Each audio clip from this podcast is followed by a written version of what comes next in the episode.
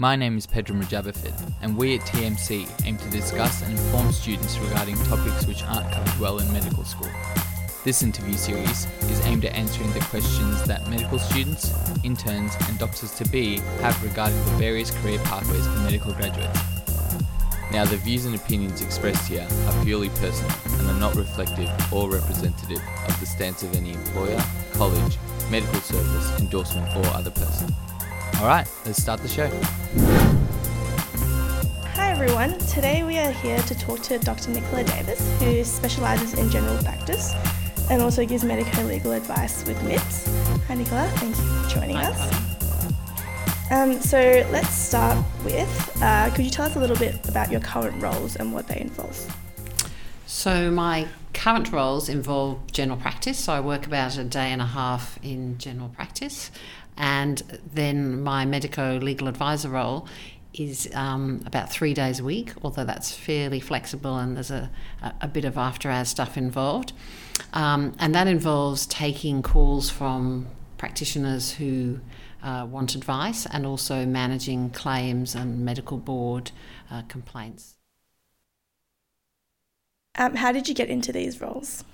So, general practice, obviously, initially actually started off doing uh, OBS and gynae, but decided to head down the general practice um, route and did fellowship. So, have been doing that for 30 years. And um, the medico legal advising role was about 11 years ago. I was approached to just put my toe in the water, really do some risk education, and um, also take calls from doctors. Uh, occasionally. And so then that's developed into having the role I have down here, which is I'm the chairman of the claims department here down in. Um, okay. Um, what was your main focus throughout your medical training? Like, did you always plan to go into medical legal or? I don't think so. Look, whenever anyone asks me that question, I actually say, look, I did do some medical ethics and law at Cambridge. So I did my undergraduate um, uh, studies at Cambridge, and there you could do a year of other things. Um, so I've always been interested in the ethical um, and legal side of things. I'm not sure how useful that really has been in my um, work, to be honest, but um, it's sometimes good when people are actually wanting you to be a lawyer to, to say that. Um, so I've always had the interest, but no, I didn't really uh, think of doing it general practice is a great variety. I often say that um, the thing that has taught me most in life has been being a GP. You learn an awful lot from patients, the way they do things, the way they handle things. So, general practice is a great broad experience uh, for anything in life, but it can sometimes get a bit repetitive, like any job. So, it's great to be able to have um, that diversity of um, two roles. Um, were there any specific qualifications or experiences that you needed to become a medico legal advisor? There is a requirement to actually pass some insurance exams because um, medical indemnity now is an, in Australia is an insurance product, and so you have to be very careful to not breach uh, insurance laws. I guess the commonest way you could do that would be to give what's called personal advice to someone about what they should and shouldn't do about um, cover.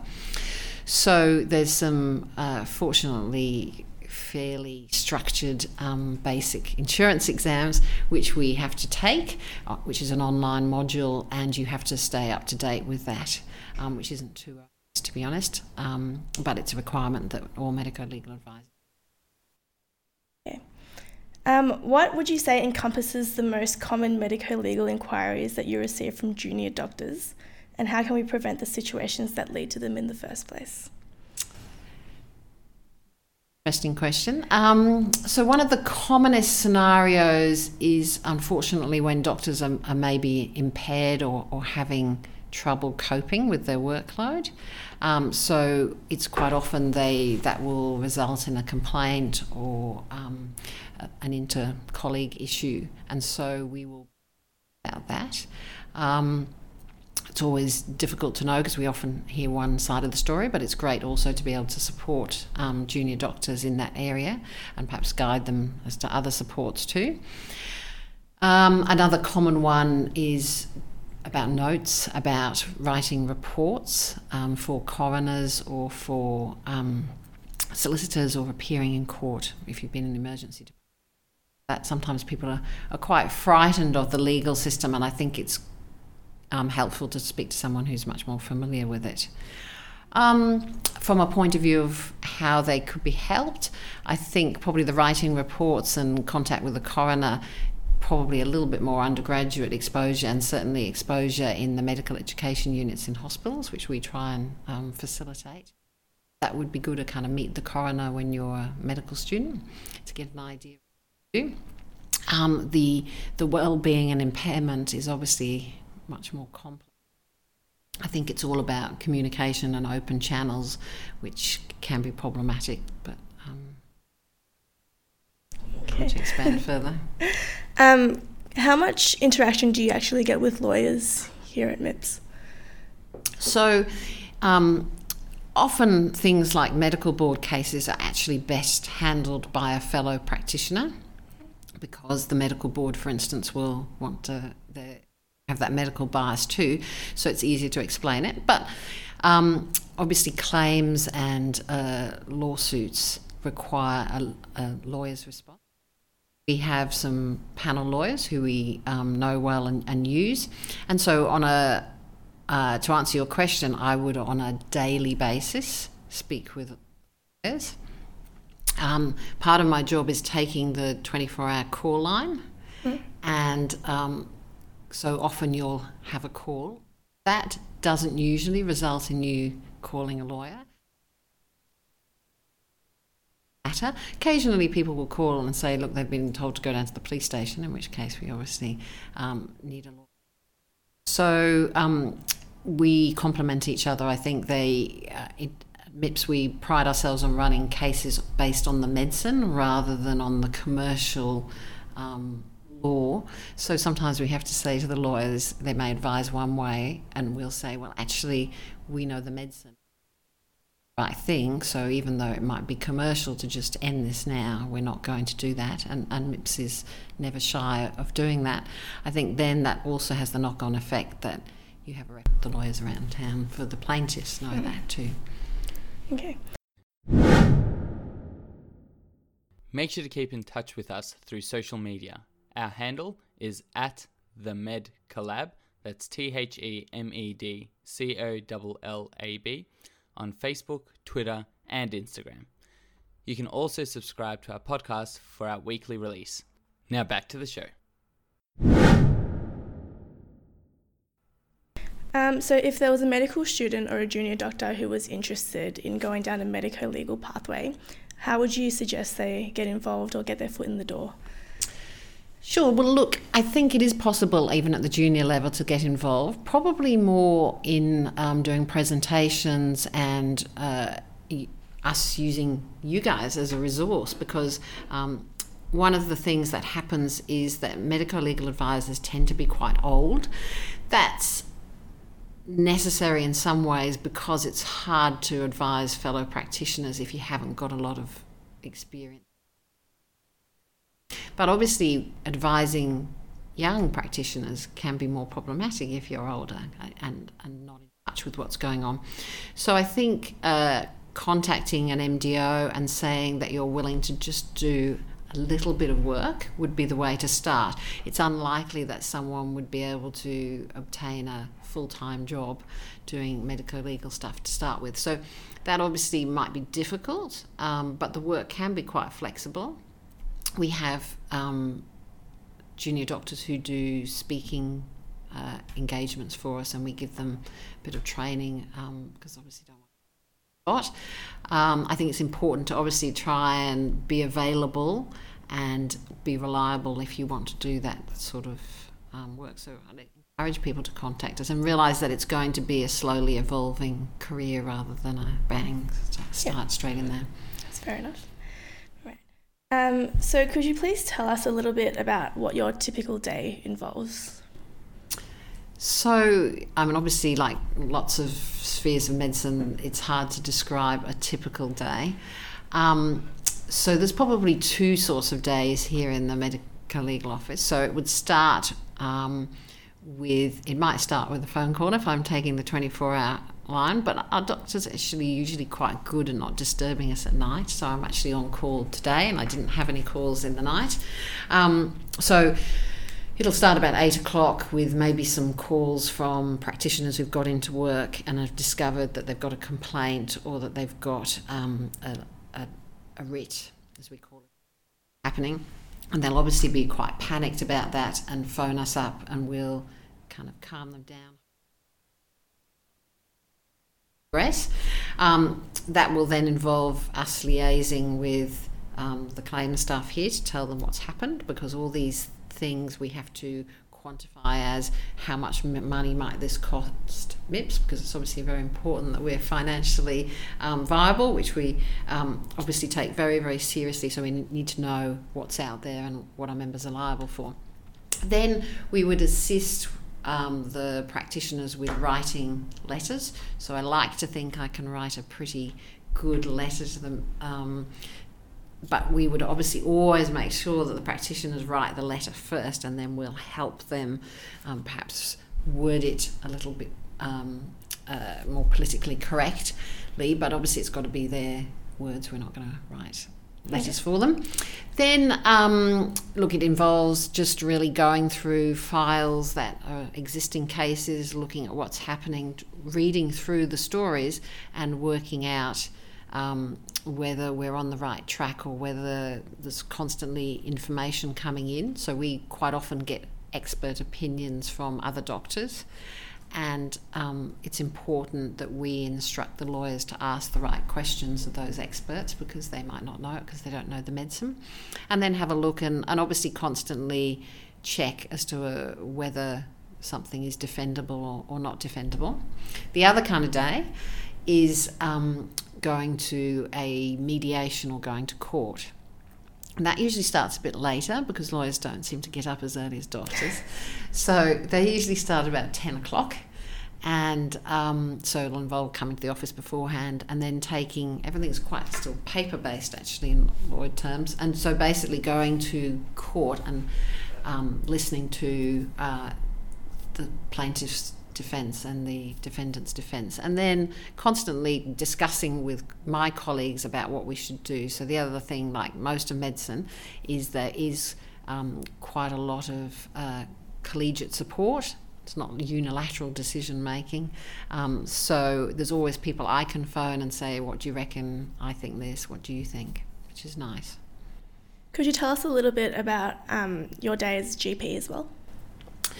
Sure. So my day as a GP usually involves getting there um, maybe 15 to 30 minutes before um, patients start and going through results and correspondence and that sort of thing so that hopefully um, I'm up to speed by the time the patients start.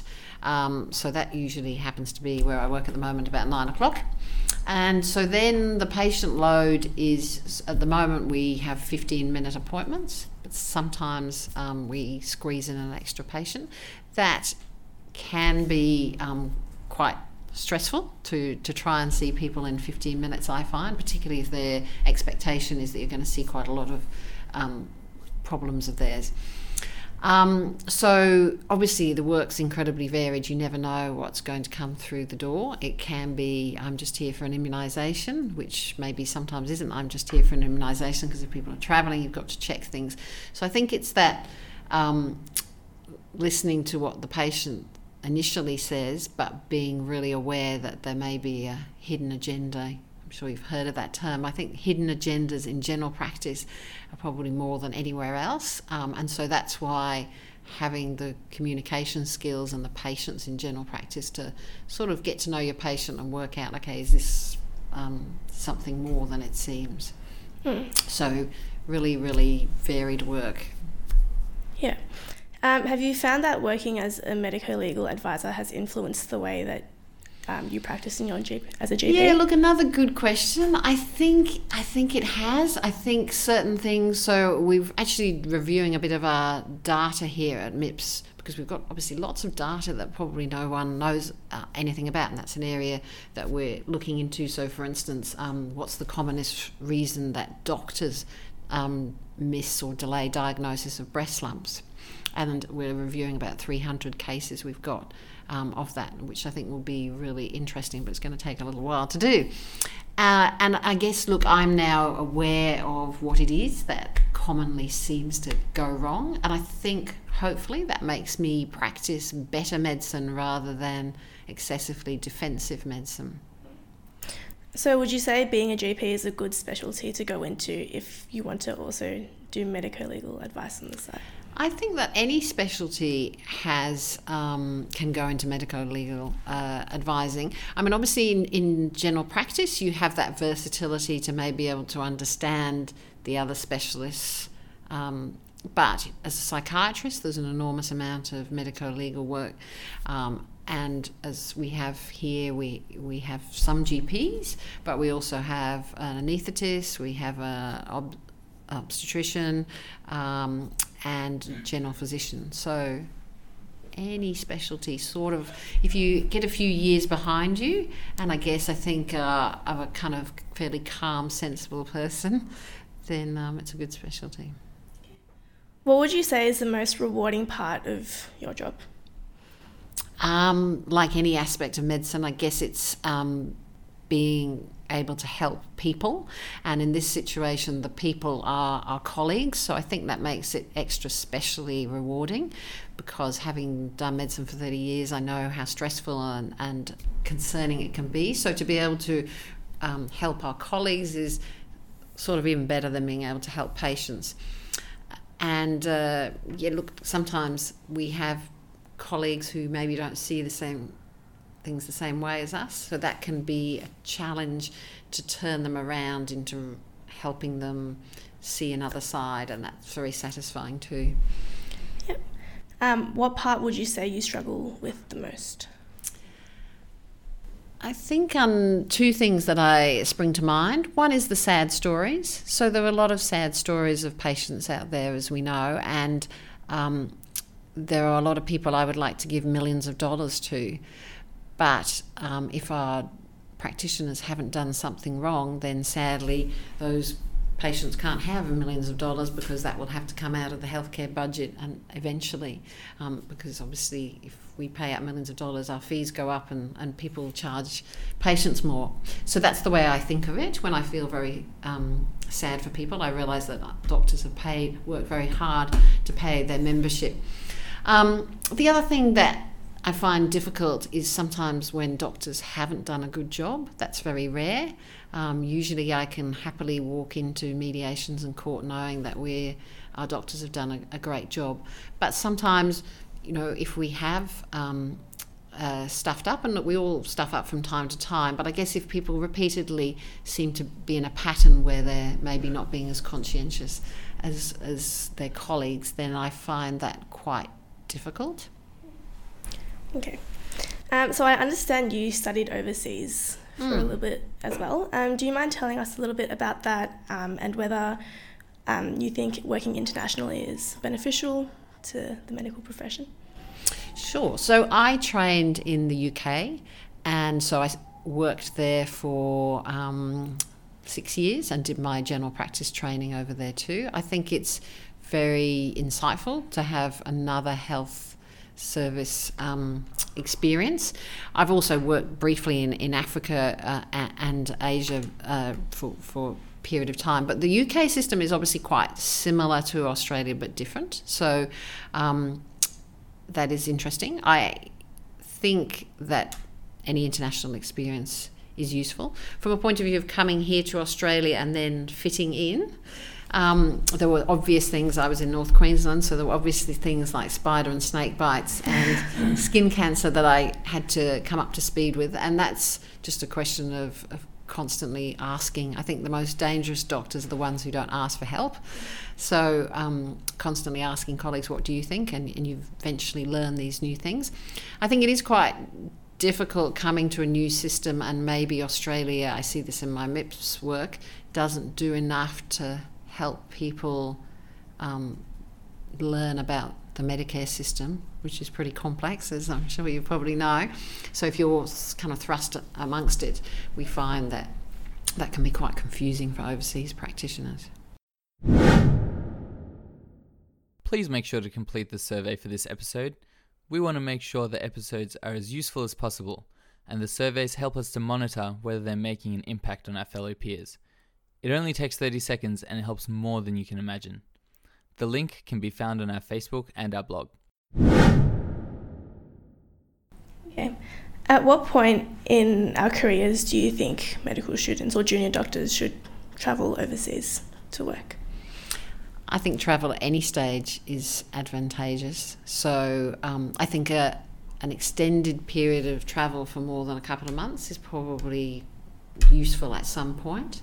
Um, and so had thought about the answer to that, but look, traditionally, obviously, people go before they become specialists, mm. and I suppose that's practical because once people start to have um, families, it becomes more complex to move them but uh, as often as people can, I think is good. Yeah. Are there any particular countries that are better suited for Australian medical graduates than others? Um, I think that you know all the different countries suit different um, types of doctors. I mean, obviously, somewhere like South Africa, people go to get amazing uh, experience, surgical, general surgical experience that perhaps is harder to get over here in Australia. So I think it really depends what it is you want to do. If you were doing medico legal advising, then um, probably I would imagine going to the UK because the system's so similar might be good, but obviously the US would be fascinating too, um, although entirely different system. So I understand you do most of your general practice rurally. Um, could you tell us about the differences between sort of rural GP and GP in Melbourne? Sure. So look, I, have been in Melbourne for eighteen months. Prior to that, I was in a it was it's RRMA three or was RRMA three, so it was kind of rural outer metropolitan, and um, the, there's a big difference in that you get a, a, fair bit more independence because there's not the people to refer to um, quite so easily. But look, there is a support network out there too, and in some ways, I think uh, it's easier to practice in rural because, particularly if you've been there for a while, you have um, a set of colleagues who you can easily phone and that networking is there. Whereas sometimes when I'm down here and I phone the hospital, nobody knows who I am, I don't know who they are, um, and it's a bit, bit colder. So, look, um, I think rural general practice sometimes scares people off a bit by making it sound more terrifying than it is. I certainly used to be terrified at, at uh, you know what I was going to have to deal with.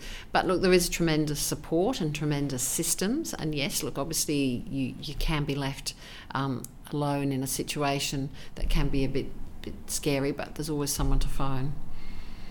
Yeah, that's good.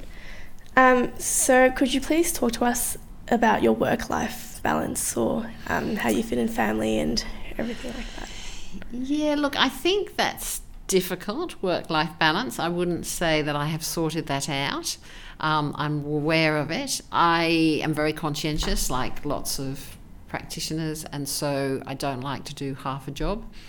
Um, so I also uh, feel immense empathy for the practitioners who are going through medico legal drama. So one tries to be available um, out of hours and talk. I think it's important to maybe set boundaries about when to talk. So I sometimes have doctors who phone me on a Saturday morning or Sunday afternoon and they that's a good time for them to have a long chat about how they're feeling about the complaint or case and I'll happily talk to them if I can. But if I can't, I think I'm getting better at saying, look, actually, this isn't a good time for me. Um, and so I think the art of that that kind of balance is maybe to provide a good service when you can, but to be completely honest and say, sorry, this isn't a good time for me, rather than I think what I would have done in the past was have a go and, and maybe not done such a, a good job of it. Um, look, I, in general practice, work life balance I think is, is easier. Mm-hmm. Obviously, looking after patients who are terminally ill um, or have um, really acute things going on in their life can be problematic with family, and I certainly have had my kids in the car outside someone's house while I go and do a home visit.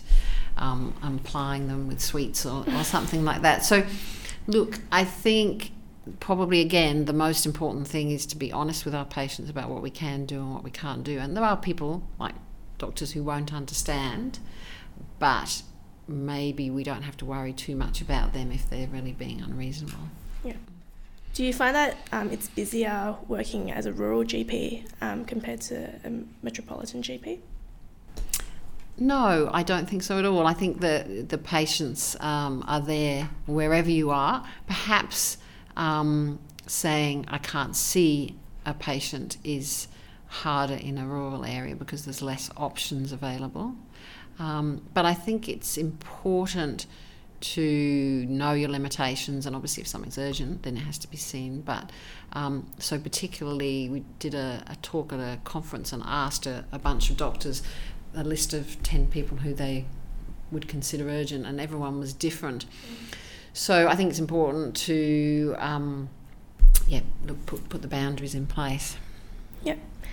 Um, what are your interests outside of medicine, um, and how do you find time to fit them in? Ah, so might be a bit thin on the interests outside medicine, but no. Look, I, I do try and take some regular exercise. So I uh, go to a boot camp, which I find I can really only do if I get up at six a.m. in the morning. So I usually try and do that three or four times a week and feel virtuous about that. Um, but look, otherwise, um, I've got two kids who've got pretty busy activities, so run around a bit there, catch up with friends, that sort of thing. Lovely. Um, so I think that's all the questions that um, I have for you now. Are there any tips or any advice you'd like to give to medical students before we finish up? Um, I think, look, it, it's a wonderful career, medicine, and I think obviously we're all going to be working for a long period of time. Maybe you guys more than even more than me, and I think the beauty about medicine is that you can have lots of different careers. Um, and so, obviously, choose a path you're interested in, but it doesn't have to be the only path. And I think being resilient and adaptable, obviously, are probably the greatest qualities that medical students can have and young doctors can have. Um, thank, thank you. you. Thank you for your time. Thank you for the opportunity.